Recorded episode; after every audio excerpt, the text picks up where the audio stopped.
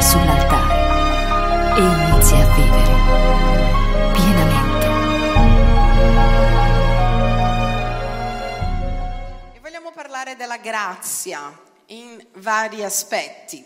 Amen? La supergrazia, la grazia e come la Bibbia intende questa parola grazia. La prima cosa che dobbiamo sapere è quasi tutte le religioni del mondo hanno la parola perdono, hanno la parola misericordia, hanno la parola pentimento, ma il cristianesimo ha la parola grazia.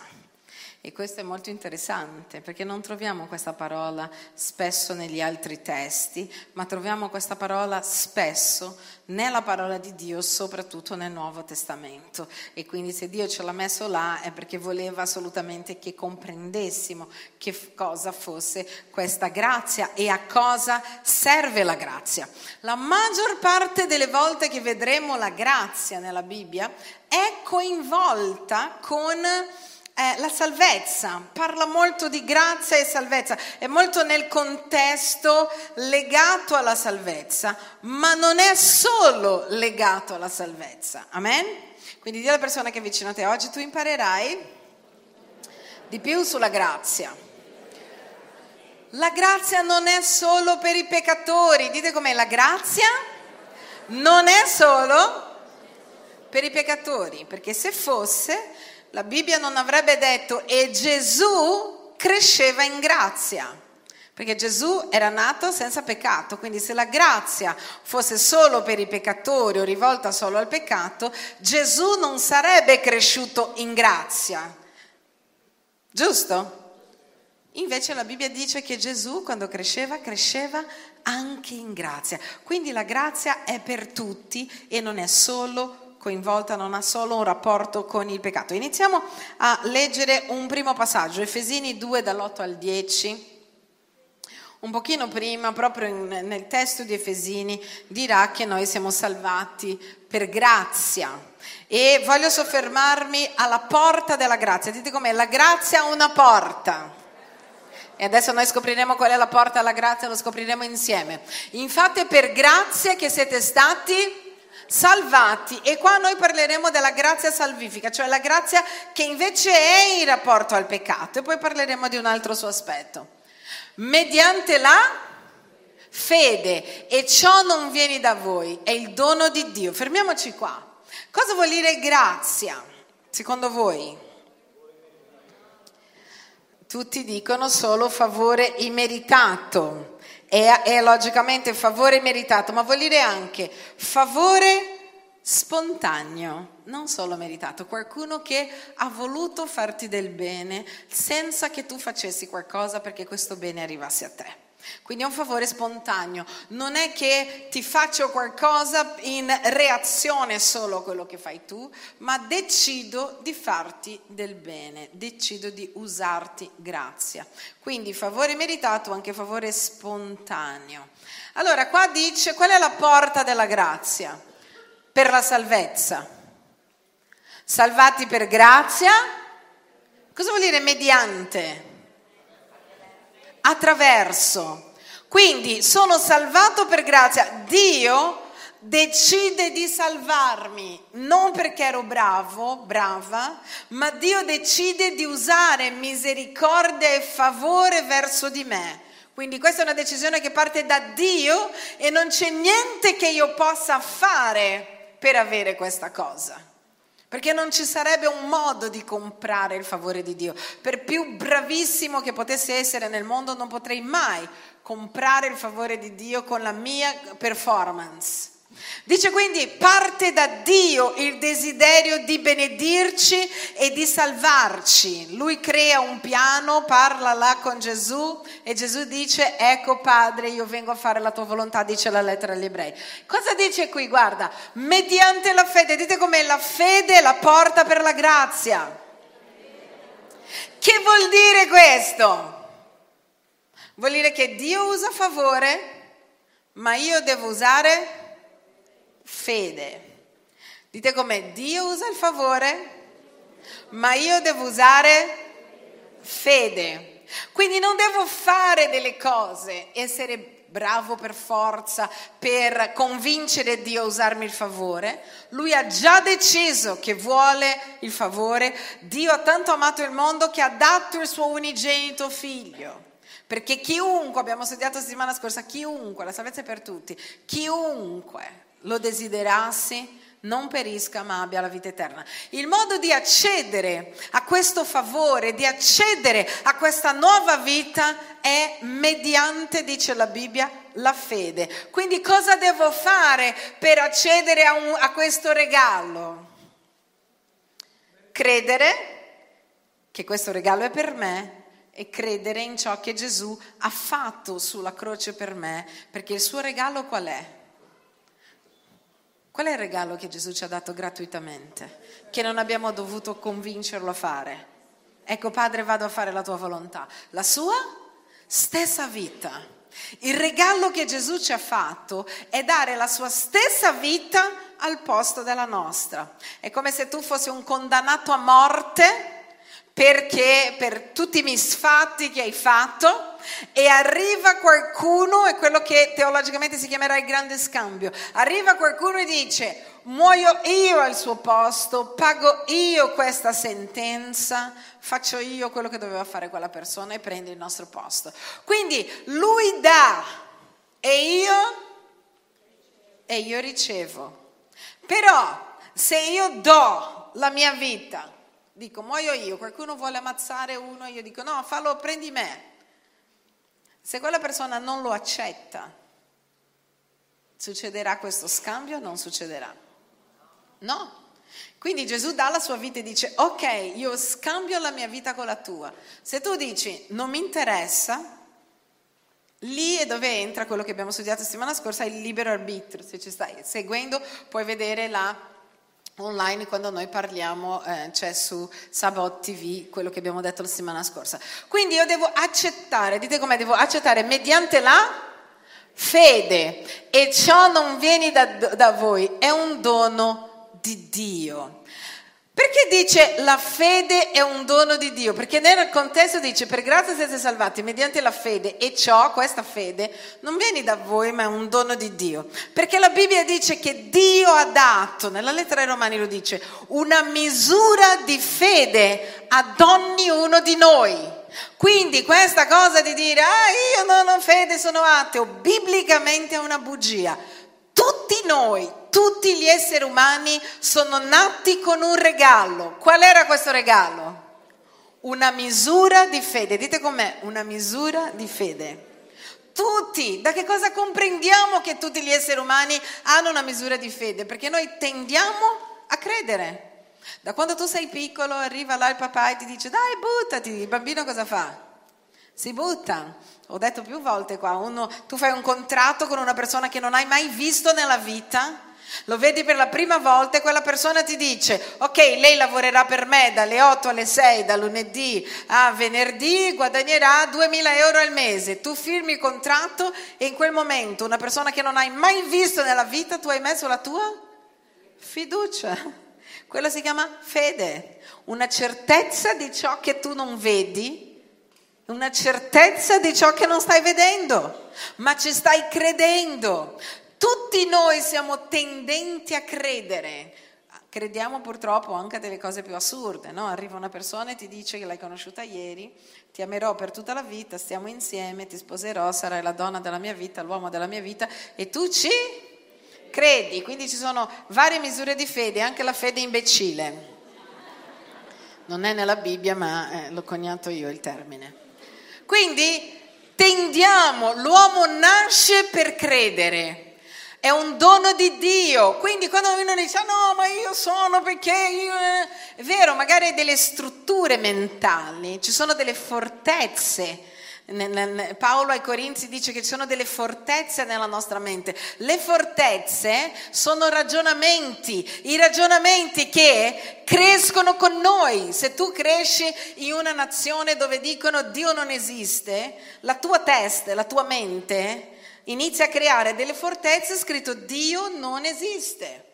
Se tu cresci in un paese cristiano, tu cresci dicendo Dio esiste. Per esempio il Brasile è un paese dove ha solo 5% di persone che si dichiarano atei. Potete immaginare 150 milioni di persone, solo 5% dice io non credo in niente. Perché? Magari credono anche sbagliato, non è che sono tutti cristiani, magari credono nella macumba, spiriti, però dicono tutti Dio c'è. Perché? Perché nella loro mente, crescendo in un environment, in un ambiente così, nella tua testa tu metti dei pilastri che dicono Dio esiste. E quindi tu tendi a usare questo dono di Dio per credere in quella cosa, cioè Dio esiste. E poi ovviamente devi fare la tua esperienza con Dio, devi usare la tua fede e gettare su di Lui. La fede non è nient'altro che prendere le nostre convinzioni e credere in Lui. Come tu credi in nessuno, puoi credere anche in Lui e scegliere. Per questo noi diciamo che la fede è una scelta una scelta volontaria, parte da una scelta volontaria di dire io voglio questa grazia. È come se uno appunto ti dice eh, guadagnerai questo e tu dici lo voglio e firmo. E Dio dice io vengo sulla terra per salvarti, per guarirti, per amarti e tu dici lo voglio. E usi questo dono, questa misura di fede per dire lo voglio. Amen. Quindi tutti gli esseri umani hanno una misura di fede, poi possono mettere la fede nell'ateismo, perché sapete anche l'ateismo è una filosofia. C'è pieno di gente che difende l'ateismo, potrebbero anche fare i kamikaze per l'ateismo. Dicono io non credo in niente, no, credono all'ateismo, chi non crede in niente non è ateo, perché ateo vuol dire che pensi già, già parti del presupposto che stai rinnegando qualcosa. Allora, Primo punto, quindi lui mi fa il regalo e la fede è la porta. Non è in virtù delle opere affinché nessuno si vanti. Infatti siamo opera sua. Che cosa sta dicendo? Io non devo fare cose, io devo credere. Dite com'è, io non devo fare cose, devo solo credere. Io non devo sbudelarmi perché Gesù diventerà più buono, mi salverà di più. No, per quanto riguarda la salvezza, io devo credere. Dice non in virtù delle opere affinché nessuno si vanti. Se uno dice ah io vado in cielo perché sono stato buono tutta la vita. Avete mai sentito questo? In Italia si sente. Quella persona sicuramente va in cielo perché ha sofferto tutta la vita. La sofferenza non è una garanzia di cielo. La garanzia di cielo è accettare che Gesù Cristo è venuto sulla terra, è morto per noi, ha scambiato la sua vita con la nostra per darci la vita eterna. Quindi magari hai sofferto tutta la vita e soffrirai anche all'inferno, proprio una vita di sofferenza. E dice, non infatti, noi infatti siamo opera sua. Io amo questo passaggio, perché sapete in greco quella parola là, opera sua, se tu vai a vedere è poiema, dite com'è, poiema. Sapete che cosa, dove usano la parola poiema? Che cosa vi sembra? Poema, poesia, guarda che meraviglia, c'è scritto proprio così, qua è tradotto in italiano, siamo opera sua, ma la traduzione originale è, infatti noi siamo la sua poesia. Guarda che bello, sapevi di essere una poesia di Dio? Guarda, una persona legge, parla con te, tu sei una poesia di Dio, una persona che dice quanto Dio è meraviglioso. Guarda là, essendo stati creati in Cristo. A chi, a chi sta parlando l'Apostolo Paolo? Ai credenti o ai non credenti? Ai credenti, infatti dice siamo stati creati in Cristo, sta parlando di credenti. Cristo Gesù per fare le opere buone. Dite com'è per fare opere buone che Dio ha precedentemente preparate affinché le pratichiamo. Abbiamo detto che noi crediamo alla predestinazione della chiamata, quindi come lui ha detto tu sei profeta dell'Altissimo, Dio ha già pensato che Geremia sarebbe stato un profeta, anche se Geremia ha dovuto scegliere di seguire Dio. Guardate cosa dice, quindi noi siamo la sua poesia, prima dice non devi fare niente per essere salvato, perché se no ti vanteresti di questo, mi seguite? Perfetto, però poi dice noi siamo la sua poesia e lui ci ha creati in Cristo, quando noi siamo in Cristo, Dobbiamo fare cose, quindi io non faccio opere per essere salvato, ma dopo che sono salvato io faccio opere. Di nuovo, non sono, non faccio opere per essere salvato, ma dopo che sono stato salvato io compio opere. Dite com'è? Non devo fare niente per essere salvato, devo credere ma dopo che sono stato salvato c'è un piano sulla mia vita che Dio ha pensato precedentemente e io farò delle cose. Questa storia che noi non dobbiamo fare niente, tanto ha fatto già tutto Dio per noi, ci sediamo sulla sedia, non è la verità biblica. La verità biblica è Dio ci dà la grazia di conoscerlo, ma dopo che noi lo conosciamo, noi che siamo la sua poesia, andiamo in giro con la lettera di Cristo. Paolo dice anche che noi siamo la sua lettera, dove lui scrive su di noi e dice dopo andiamo in giro a fare opere, dite come opere buone. Dite di nuovo opere buone. Io sono stato creato. Quando io conosco Gesù, in Cristo, io sono stato creato in Cristo per fare il bene Dì alla persona che è vicino a te, quando noi conosciamo Gesù, da allora lui ha un, un destino per noi, fare il bene. Cos'è che devo fare tutta la vita da quando io conosco Gesù? Devo fare il bene. Devo fare il bene. Amen. Quindi non faccio niente, solo credo per accedere alla grazia, ma quando ho preso possesso della grazia, sono rigenerato in Cristo, essendo stati creati in Cristo, e allora faccio le opere buone che Dio ha già sognato che io li praticassi. Amen? Perfetto. La Bibbia dice in Prima Timoteo 2,4 che lui vuole che tutti gli uomini siano salvati. Sì o no? Dice, il quale vuole che tutti gli uomini siano salvati e vengano alla conoscenza della verità. Dio non solo vuole che una persona, lui non, non, ha pensato tu sì e tu no, abbiamo detto settimana scorsa, ma lui vuole che tutti vengano alla conoscenza di chi lui è. Dite com'è, tutti. Allora, o Dio è schizofrenico, che dice una cosa e poi fa un'altra, o Paolo è schizofrenico che dice no, no, no, c'è solo alcuni sono salvati, altri no, o c'è qualcosa che non va. La Bibbia dice, abbiamo letto settimana scorsa, se non hai seguito segui perché è un continuo, che Dio vuole che tutti noi accediamo alla sua grazia per conoscerlo e poi lui ci rigenera in Cristo e noi allora pratichiamo, facciamo cose buone che lui ha già pensato per ognuno di noi. Ogni credente dovrebbe vivere per fare il bene e scoprire che tipo di bene Dio ha già preparato perché ognuno di noi potesse fare, che è quello che noi diciamo in gergo cristiano chiamata. Voglio sapere qual è la mia chiamata, stiamo dicendo, voglio sapere o- quali sono le opere che Dio precedentemente ha pensato che io le praticassi. Ad alcuni precedentemente lui ha pensato. Quando ti convertirai, praticherai questo. Farai il missionario, farai il medico per Dio, farai il politico per Dio, non lo so, qualsiasi cosa. E lì è la nostra comunione con Dio e per la sua grazia scoprire qual è la volontà di Dio. Alcune persone però usano questa parola oggi, grazia, in un modo strano.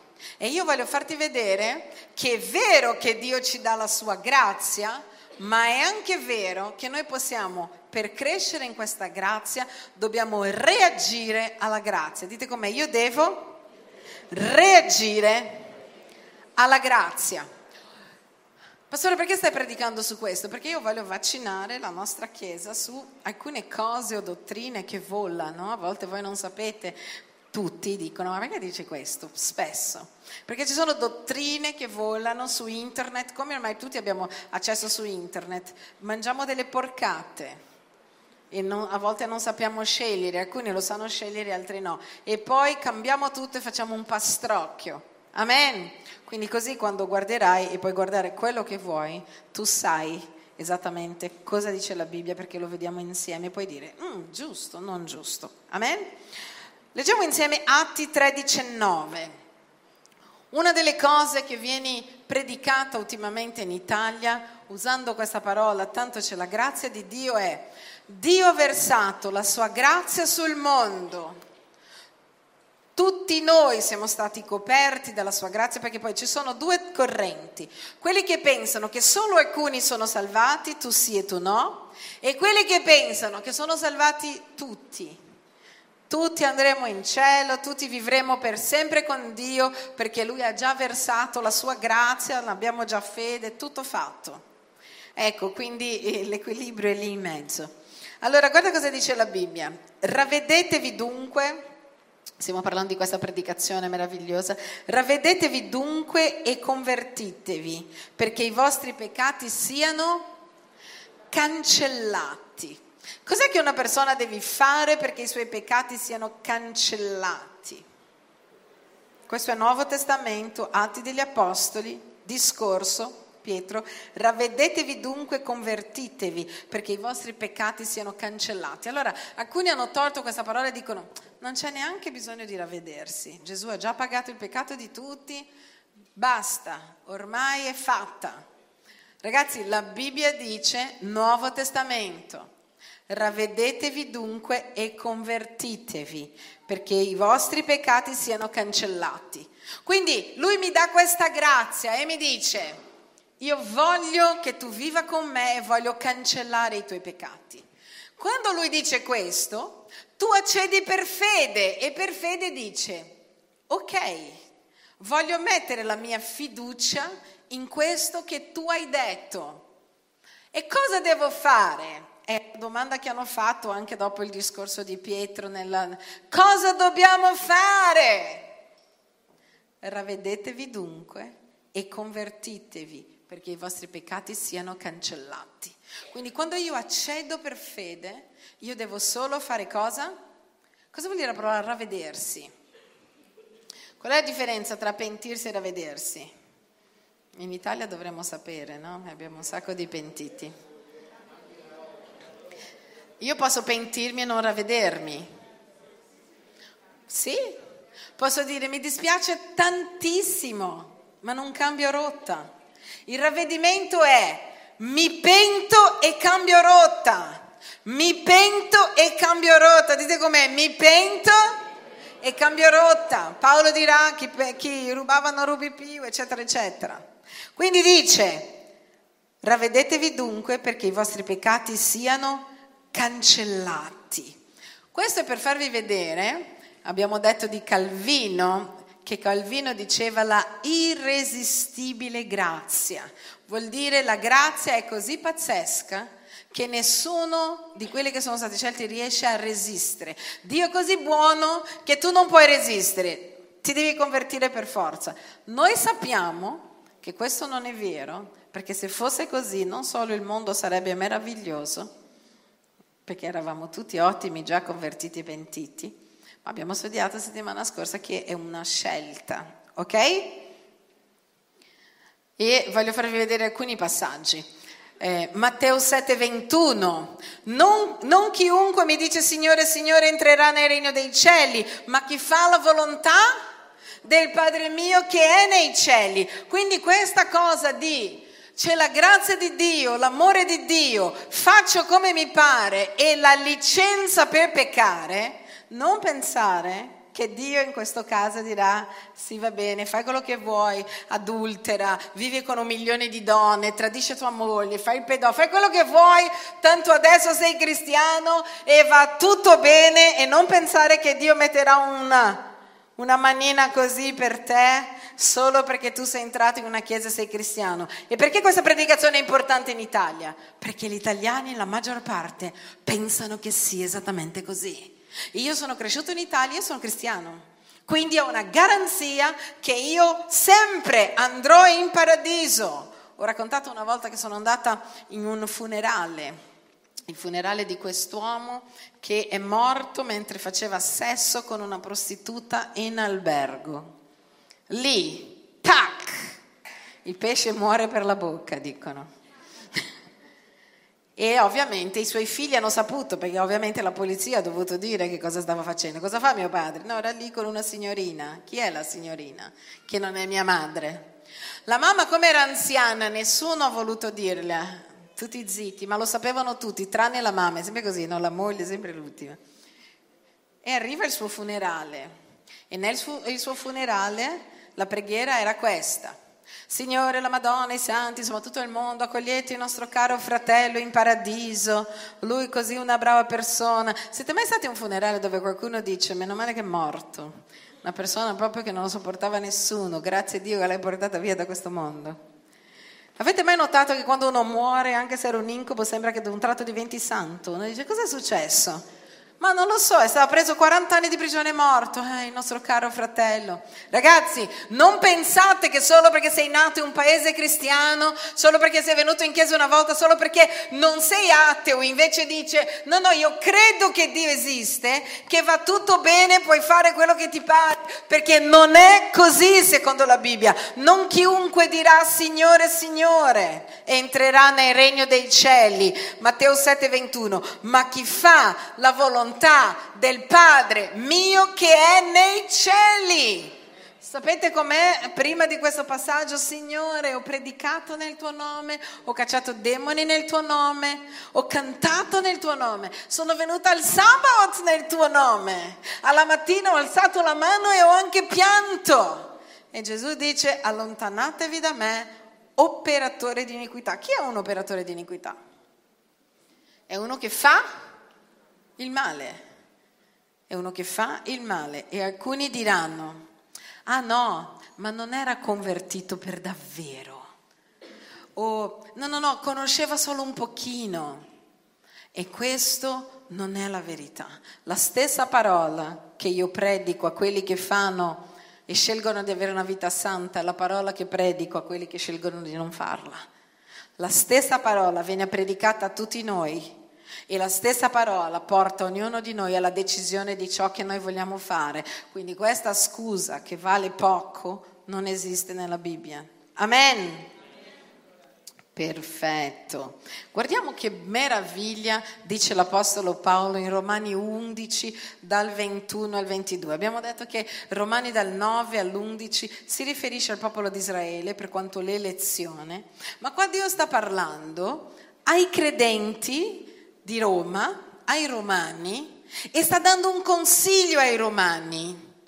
Proprio parlando di Israele, dà un consiglio ai romani. Vediamo che cosa è il consiglio che Dio dà ai romani. Dice perché se Dio non ha risparmiato i rami naturali, di chi stava parlando dal 9 all'11? Di Israele. Perché se Dio non ha risparmiato i rami naturali, sta parlando di Israele, non risparmierà neppure te. Romano quel tempo l'impero romano era un po' tutto. Considera dunque la bontà e la severità di Dio. Considera la bontà e la severità di Dio. Alcuni considerano solo la bontà. No, vabbè, ma è andato in paradiso perché Dio è così buono. Dio, un, un Dio buono non può creare l'inferno. Infatti Dio non ha creato l'inferno per te. Dio l'ha creato l'inferno per i demoni e per i suoi angeli che si sono ribellati a Dio. Non è stato creato per te. Sei tu che decidi se ci vuoi andare, ma non è fatto per te. Non è fatto pensando a te, perché il desiderio di Dio, abbiamo letto prima, è che tutti gli uomini siano salvati. Lui vuole che tutti siano con lui. Considera dunque la bontà e la severità di Dio. La severità verso quelli che sono verso quelli che sono... Sta parlando a chi? A credenti.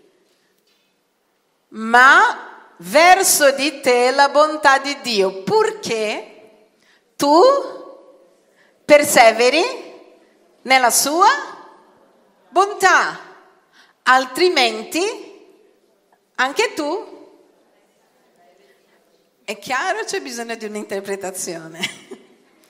Perché c'è gente che pensa che abbia bisogno di un'interpretazione. Sta dicendo non ho risparmiato Israele, quindi risparmia te perché hai deciso che sei nato in Italia e che hai accettato Gesù qualche volta. Considera la bontà e la severità. Dobbiamo considerare un Dio buono ma un Dio giusto. Non esiste bontà se non c'è giustizia. Nella perfezione di Dio, Lui è tutte e due. Amen. Considera pure, sta dicendo, non considerare solo la sua bontà, considera pure anche la sua severità. E dice, severo con chi cade, ma verso di te la bontà di Dio, purché tu perseveri nella bontà, altrimenti anche tu verrai reciso. Perché Paolo doveva fare questa chiacchierata con i romani? Perché la Chiesa di Roma doveva sentire questo? Prima lui sta spiegando chi è il popolo di Israele, al popolo di Roma, ai gentili. E poi sta dicendo, ragazzi, la cosa è seria. Non è yuhu, adesso anche noi, viva Dio! Amen. Scegliere Gesù è una scelta importante per la nostra vita. Ho parlato delle cose peggiori prima perché poi voglio parlare delle cose belle. È sempre così. Qualcuno mi dice, pastore, due notizie, una bella e una cattiva. Quale vuoi? Dico prima la cattiva e poi mi dai la bella così mi tiri su perché ho la cattiva. E adesso ne entreremo nella parte bella della grazia. Eh? È sempre bella, però quello che sto dicendo è che noi non possiamo usare la scusa Cosa farò allora? Peccherò perché così ho più grazia quando Paolo dice dove è abbondato il peccato, superabbondato la grazia. Sta dicendo l'amore e la grazia di Dio copre i tuoi peccati, non avere problemi. È vero, non sta parlando di uno che ha sbagliato una volta, eh? non sta dicendo ah quello, oddio sono caduto. C'è gente che ha paura di morire, Dio ho sbagliato in quel giorno. Non è così. Stiamo parlando di gente che sceglie di vivere una vita lontano da Dio, facendo tutto quello che Dio dice di non fare, usando la scusa della sua bontà. Se tu hai dei figli, tu hai dei figli, tu ami i tuoi figli, sì o no? Ami i tuoi figli, correggi i tuoi figli o non correggi i tuoi figli? Correggi i tuoi figli. Cosa ti spinge a correggere i tuoi figli, a un genitore normale? L'amore, la bontà. Punisci anche i tuoi figli, no? Vai lì all'angolo, non esci oggi. Perché lo fai? Se fai così allora non giocherai più a pallanuoto perché prendi tutti i voti orribili, quindi per quest'anno stai a casa. Lo facciamo o non lo facciamo? Siamo più cattivi perché lo abbiamo fatto. O i nostri figli e noi quando cresciamo, cosa diciamo quando cresciamo? Ah, mia madre mi faceva stare a casa, mia madre se era così mi diceva di tornare, lo diciamo con orgoglio, sapete perché? Perché siamo stati corretti nell'amore e siamo felici di avere qualcuno che si preoccupi del nostro benessere e di quello che saremo domani ed è questa la preoccupazione di Dio, lui si preoccupa di te e di quello che sarà della tua anima e della tua vita domani, per questo non ti lascia a vivere in una vita lontano da lui e lontano dalla sua grazia. Amen?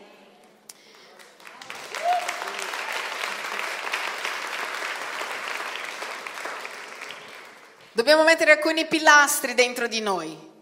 Tutto quello che c'è attorno a noi è grazia. Tutto. Chi ha respirato questa mattina? Cosa hai fatto per respirare? È grazia. Non è che hai detto c'è il naso più lungo, più corto, respiro di più, pago di più o di meno. Grazia. Guarda cosa dice Atti 17 dal 25 al 28, che bellissimo questo passaggio. Dice, e non è servito dalle mani dell'uomo come se avesse bisogno di qualcosa. Lui che dà a tutti la vita, dite com'è tutti, il respiro e ogni cosa. Egli ha tratto da uno solo tutte le nazioni degli uomini perché abitano tutto, tutta la faccia della terra, avendo determinato le epoche loro assegnate e i confini della loro abitazione, affinché cerchino Dio. Se mai giungono a trovarlo, vuol dire che qualcuno non giunge a trovare, come a tastoni benché egli non sia lontano da ciascuno di, di noi. Difatti in lui viviamo, ci muoviamo e siamo, come anche alcuni dei vostri poeti hanno detto, poiché siamo anche la sua discendenza. Sta dicendo tutto, viviamo, moriamo, tutto, tutto, tutto ci è dato gratuitamente. Eh, Paolo dice, eh, Paolo no scusate, Luca che ha scritto Atti, dice eh, il respiro ci è stato dato, eh, non abbiamo, andate là all'inizio, non è servito tutto ciò che abbiamo è gratuito e non è servito dalle mani dell'uomo. Dite com'è? Tutto gratuito le montagne, il mare, il sole, il vento, i fiori, tutto dato. Cosa hai fatto per avere tutto questo? Dice tutto gratis, come se avesse bisogno di qualcosa. Lui che dà a tutti la vita, il respiro e ogni cosa, egli ha tratto da uno solo tutte le nazioni degli uomini perché abitino sulla faccia della terra. Ha determinato le epoche. Dite com'è? Dio che ha determinato le epoche. Ah, quanto mi piaceva quell'epoca quando si vestivano tutti con i vestiti così. A me piaceva l'epoca quando le donne erano bianche, grasse, faceva bello. Dico che meraviglia, mi sarei trovata meravigliosa. Comunque, sarebbe stato il mio periodo. Egli ha tratto da uno solo le nazioni e gli uomini perché abitano sulla faccia della terra, ha determinato le epoche, i confini della loro abitazione. Dio ha determinato, qua sarà così, qua sarà l'Africa, è Dio che ha inventato la geografia, è Dio che ha soffiato sulla terra perché una parte forse di qua e l'altra di là, Lui ha determinato ogni cosa e tutto questo è un regalo. Dite come non c'è niente che io possa fare per accedere a questa grazia, è troppo grande, devo solo credere, devo solo dire sì, grazie Signore, anche se questo non mi dà il diritto di non fare niente. Però un altro passaggio, abbiamo detto che la grazia parla di eh, salvezza e qua abbiamo parlato un po' di salvezza, ma non solo. L'altra cosa che fa la grazia è potenziare, dite com'è, potenziare le persone. Quindi quando si parla di crescere in grazia, vuol dire crescere nel potenziamento che Dio ha per noi per compiere quelle opere che Lui precedentemente ha preparato. Quindi tu dici come farò? Lui mi ha chiamato ad essere un apostolo. Come farò ad esserlo? E là entra. È per la sua grazia che noi facciamo ciò che facciamo. Qua non parla di salvezza. Qua parla di potenziamento, un'altra parola usata, grazia come potenziamento per la sua grazia che facciamo ciò che facciamo. Noi non possiamo immaginare, perché sono bravissima, sono riuscita a fare questo, ma dobbiamo immaginare. Dio precedentemente sceglie una funzione che io farò, un lavoro che io farò, mi dà una chiamata e mi potenzia per fare quello per cui sono stato chiamato. Quindi è inutile che tu sei là a dire, chissà se ce la faccio. Se Dio ti ha chiamato per fare qualcosa, Lui, attraverso la sua grazia, che è anche potenziamento, ti potenzierà perché tu faccia quella cosa. Per questo non so se sono capace, anche se oggi non sei capace, Dio ti potenzierà perché tu lo sia. Amen. Grazia come potenziamento. Vi voglio far vedere in tutta la Bibbia, dite com'è, in tutta la Bibbia, l'azione della grazia. Siete pronti? Sarò veloce. In Genesi vediamo la grazia di Dio che crea, potenzia e la creazione. Per la sua grazia i mondi sono fatti. In Esodo la grazia per liberare il popolo dalla cattività. In Levitico e Numeri la grazia per creare i principi che portano a una vita migliore. In Deuteronomio la grazia per poter scegliere la benedizione e la vita. In Giosuè la grazia per vincere i nemici invincibili. Qua non parla di salvezza, ragazzi. Ah, che bello, ce l'abbiamo tutte qua. Non parla di salvezza. Parla di che per la grazia di Dio loro sono riusciti a vincere i nemici. Vuol dire Dio li ha potenziati per fare questo. In Giosuè, grazia per vincere i nemici. In Giudici, la grazia per vincere l'oppressore. In Ruth, la grazia per aiutare l'indifeso. Non in grazie. E avanti? In prima Samuele, la grazia per non permettere che si spenga la luce del Tempio. In seconda Samuele, la grazia per stabilire un regno senza fine da Davide in poi. In prima e seconda Re, prima e seconda Cronache, la grazia per usare coloro e le cose considerate niente. Noi troviamo il lebroso che viene guarito e liberato, la vedova che alimenta il profeta, i corvi che alimentano i profeti. Noi vediamo la grazia di Dio usando quello che non serviva a nulla per far vedere la sua potenza. In Esdra la grazia per ricostruire il Tempio, in Neemia la grazia per restaurare ciò che è stato perso. In Giobbe la grazia per rimanere fermi in Dio e ricevere il doppio di ciò che il diavolo ha rubato. Forse anche tu hai bisogno di questa grazia, di vincere il nemico e ricevere il doppio di ciò che è stato rubato. In Salmi la grazia in forma di poesia che annuncia la presenza di Dio nella nostra vita. In Proverbi la grazia in forma di sapienza. In Ecclesiastes Grazia al tempo opportuno. Cantico dei Cantici, la grazia che produce eh, intimità. Da Isaia a Malachia, tutti i profeti, la grazia che annuncia il futuro e che mette in allerta sui pericoli presenti. Nei quattro Vangeli la grazia incarnata, che è Gesù, lui la fonte di grazia. Negli atti la grazia che si manifesta attraverso la potenza di Dio con la venuta dello Spirito Santo. In tutte le lettere la grazia per farti crescere e intendere la grazia. In Apocalisse la grazia che purifica e fa vivere per sempre nella eternità. Noi vediamo la grazia di Dio dovunque, che si muove e in questo caso Vedete, non parla di salvezza, è una grazia che potenza la gente a fare ciò che Dio ha deciso che loro avrebbero dovuto fare pensando Lui, come abbiamo letto all'inizio precedentemente, per compiere opere buone. È Lui che ti farà fare quello che tu da solo non sai fare. Dite com'è, è Lui che mi farà fare ciò che io da solo non lo posso fare. Per questo è importante conoscere la grazia. A volte noi ci concentriamo solo sulla salvezza e il peccato, posso essere, fare quello che mi pare o piuttosto posso dire no, la grazia è di più, dite com'è, è di più. Seconda Corinzi 12 dal 7 al 9. Seconda Corinzi 12 dal 7 al 9. E perché io non avessi a nessuno e perché io non avessi a insuperbire per l'eccellenza delle rivelazioni, mi è stata messa una spina nella carne, un angelo di Satana per schiaffeggiarmi affinché io non insuperbisca. Tre volte ho pregato il Signore perché lo allontanasse da me ed egli mi ha detto, la mia grazia ti basta. Parla di salvezza?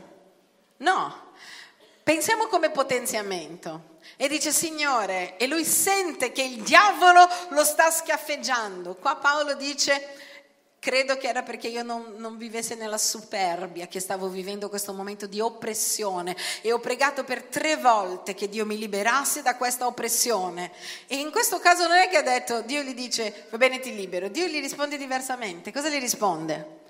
La mia grazia ti basta perché la mia potenza si dimostra perfetta nella tua debolezza. Dio gli sta dicendo, no, no Paolo, guarda, vivrai questo momento, sto facendo un lavoro su di te, ma la mia grazia, il mio potenziamento, la forza che viene da me, ti basta, perché lì, in questa debolezza che sarà manifesta la mia potenza. Perciò molto volentieri mi vanterò piuttosto delle mie debolezze affinché la potenza di Cristo riposi su di me. Guarda la risposta di Dio. A volte Dio risponde così, Signore, come mai vivo questa situazione? E a volte Lui ti risponderà così. La mia grazia ti basterà a sopravvivere e a vincere e non solo, la mia grazia ti terrà e io manifesterò la mia potenza mentre tu sei lì, in quel momento estremamente difficile per te. Mi conoscerai ancora e ancora e ancora. Amen.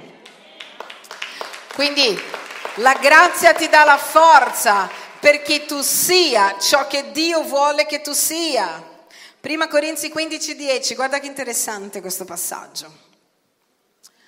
Ma per, gra- per, la grazia di Dio io sono quello che sono. Dite com'è, io sono quello che sono. Non per i miei meriti, ma perché Dio mi ha potenziato perché io fossi questa cosa qui. Amen. Quando una persona già pensa, ah io ho fatto quest'opera meravigliosa per le mie forze, quella persona ha già un problema, non ha capito che qualsiasi forza noi abbiamo per fare qualsiasi cosa è Dio che ci dà la grazia di farlo. E se tu riesci a resistere nei momenti peggiori della tua vita, non pensare che stai resistendo perché sei forte, perché se non fosse per la grazia di Dio tu non resisteresti. Ed è questo che Dio voleva dire a Paolo, la mia, la mia grazia ti basta. Io sono quello che sono, quindi la grazia ti fa riconoscere che tu sei quello che sei perché Lui ti sta aiutando ad esserlo. È importante che tu lo sappia perché tu non pensi io sono bravo, io insegno bene, io predico bene, io guarisco. No, no, se non fosse per la grazia di Dio tu non guarisci nessuno, se non fosse per la grazia di Dio tu non predichi bene, se non fosse per la grazia di Dio tu non fai niente bene. È il suo potenziamento che fa di noi delle persone speciali ed è il suo potenziamento che ci aiuterà a fare le opere che lui precedentemente ha pensato perché noi le compissimo dal giorno che siamo in Cristo. E la grazia sua verso di me non è stata vana. Guardate qua, adesso voglio parlare della grazia che ci aiuta a fare fatica, perché alcuni pensano, la grazia di Dio, sto seduto a casa, non faccio niente, fa tutto Dio. Questo vi ho fatto vedere che non è biblico, guarda là. E la sua grazia verso di me non è stata vana, anzi, ho faticato, dite com'è, faticato più di tutti loro, non io però, ma la grazia di Dio che è con me. Vuol dire la grazia di Dio mi fa far fatica. La grazia di Dio, perché, perché so, pastore, ma perché dici questo? Perché tu magari non, perché c'è tanta gente oggi che dice, mm, non lo so, quella chiesa fanno troppe cose. E, c'è la grazia di Dio, io voglio stare a casa, godermi la mia salvezza, la benevolenza, fare come mi pare. Ragazzi, non è Bibbia. La Bibbia dice che Dio precedentemente ha preparato delle cose perché facessimo e dice là, anzi ho faticato più di tutti voi, più di tutti loro chi? Nel contesto, l'Apostolo Paolo sta parlando di cosa? Sta parlando di tutti gli apostoli, ragazzi. Lui sta dicendo, sapete cosa vi dico? Ho faticato più di tutti loro. Loro erano lì a Gerusalemme a predicare la parola di Dio agli ebrei, chi era in giro come un pazzo, a viaggiare a destra e a sinistra, chi era dentro le prigioni un giorno sì e l'altro pure. E lui sta dicendo, ma non l'ho fatto perché sono più bravo, ho fatto perché Dio mi ha dato la grazia di farlo. Sta parlando di salvezza? No, sta parlando di potenziamento. Dio mi ha dato la grazia di faticarmi più di tutti gli altri. Non io, non l'ho fatto da me, ho fatto perché c'è qualcosa di sovrannaturale nella mia vita che mi fa fare quello che io non so fare da solo. Questa è la grazia di Dio. Quando tu imparerai che la grazia di Dio ti potenza, ti porta avanti per fare cose inimmaginabili, tu incomincerai a fare cose più grandi, sapendo che se Dio ti apre una porta gigante, Lui ti darà una fede gigante perché tu passi da quella porta, Lui ti benedirà in un modo gigante perché tu riesca a fare cose giganti. Quindi davanti a una cosa non dire mai no, non sono capace di... Se la grazia di Dio è con me, io sono capace di fare qualsiasi cosa perché Lui mi darà il favore, mi potenzierà. Io amo, guarda che meraviglia. Ho faticato più di tutti loro, non io però, ma la grazia di Dio che è con me, che vive con me, che riposa su di me. Quindi la grazia ti fa sapere chi tu sei, la grazia ti dà forza per fare qualsiasi cosa. Andiamo avanti. La grazia mi potenza in modo diverso. Romani 12 dal 6 all'8. Romani 12 dal 6 all'8. Avendo pertanto, guarda qua che meraviglia, avendo pertanto doni differenti secondo la grazia, quindi è la grazia di Dio che ci dà dei doni differenti, giusto? Dice che ci è stata concessa. Vuol dire che se uno ha una chiamata diversa da un'altra, è il favore di Dio, è Dio che sceglie questa cosa. Quindi, avendo pertanto doni differenti secondo la grazia di Dio, come Dio ci ha potenziato, che ci è stata concessa, se abbiamo il dono di profezia, profetizziamo conformemente alla se di ministero attendiamo al, se di insegnamento, se di esortazione, fa tutto da sola la grazia di Dio. Leggi questo passaggio, sta facendo tutto da sola la grazia di Dio. O Dio mi dà la grazia per essere un profeta e io devo profetizzare secondo la fede. Quindi io ho la grazia di essere profeta, qual è la mia parte? Rispondere alla grazia e profetizzare. Dio mi dà la grazia di essere in un ministero. Cosa devo fare? Attendere il ministero. Dio mi dà la grazia dell'insegnamento. Mi dà un dono per insegnare. Cosa devo fare? Cosa devo fare? Insegnare. Lui mi dà la grazia di esortare. Cosa devo fare? Lui mi dà la grazia di presiedere. Cosa devo fare? Con diligenza, esortare con opere di misericordia devo fare con gioia. Quindi se una persona ha la grazia di avere una chiamata per le opere di misericordia, la grazia per le persone, qual è la tua parte? Vabbè, mi ha dato grazia, basta. E farlo? Dite com'è? E farlo? Con gioia vuol dire se tu curi le persone, i più bisognosi, mettiti un sorriso in faccia, ride felice perché io ti ho dato la grazia di fare questa cosa e tu riesci a fare e avrai la forza per fare. Se tu, lo, se tu presiedi, fai con diligenza, fai attenzione, fai tutto nel modo corretto. Se tu eh, esorta, fai con semplicità, non arrivi là dicendo no perché allora? Che cosa sto dicendo? Anche se Dio ci dà la grazia, noi dobbiamo corrispondere alla grazia che ci è stata data. Quindi non dobbiamo fare niente, dobbiamo fare qualcosa. Non dobbiamo fare niente, dobbiamo fare qualcosa. Dobbiamo fare qualcosa. Perché uno può crescere nella... È così che si cresce nella grazia. Dio ti dà un dono, e tu rispondi a quel dono e puoi crescere nella grazia. Cioè, lui mi potenzia uno, io rispondo a quell'uno con tutto il mio cuore e lui continua a potenziarmi ed è così che io continuo a crescere nella grazia. Per questo che tu vedrai dei ministeri, delle chiamate che incominciano qua e Dio gli dà la grazia per incominciare qua, ma quando loro rispondono, loro continuano a crescere nella grazia, perché il potenziamento di Dio, in accordo con la tua risposta, sarà sempre più forte, più grande e questo ti sto dicendo che noi dobbiamo collaborare ma pastore, se, noi, se, tu dici che dobbiamo collaborare con Dio, quindi noi stiamo togliendo la sovranità di Dio. No, Dio nella sua sovranità ha deciso che vuole che noi collaboriamo con Lui e nella sua sovranità ha deciso che noi rispondiamo a ciò che Lui ci dà.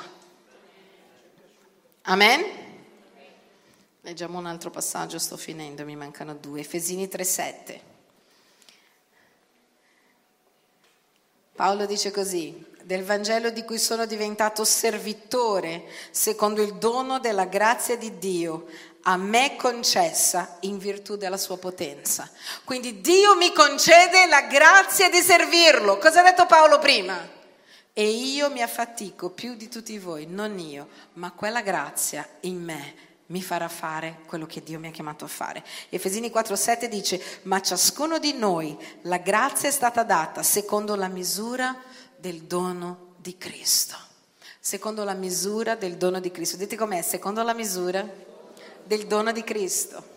Se Lui mi ha dato un dono per fare questo, Lui mi darà una misura di grazia perché io riesca a fare questo. Pastore, perché è importante che lo sappia?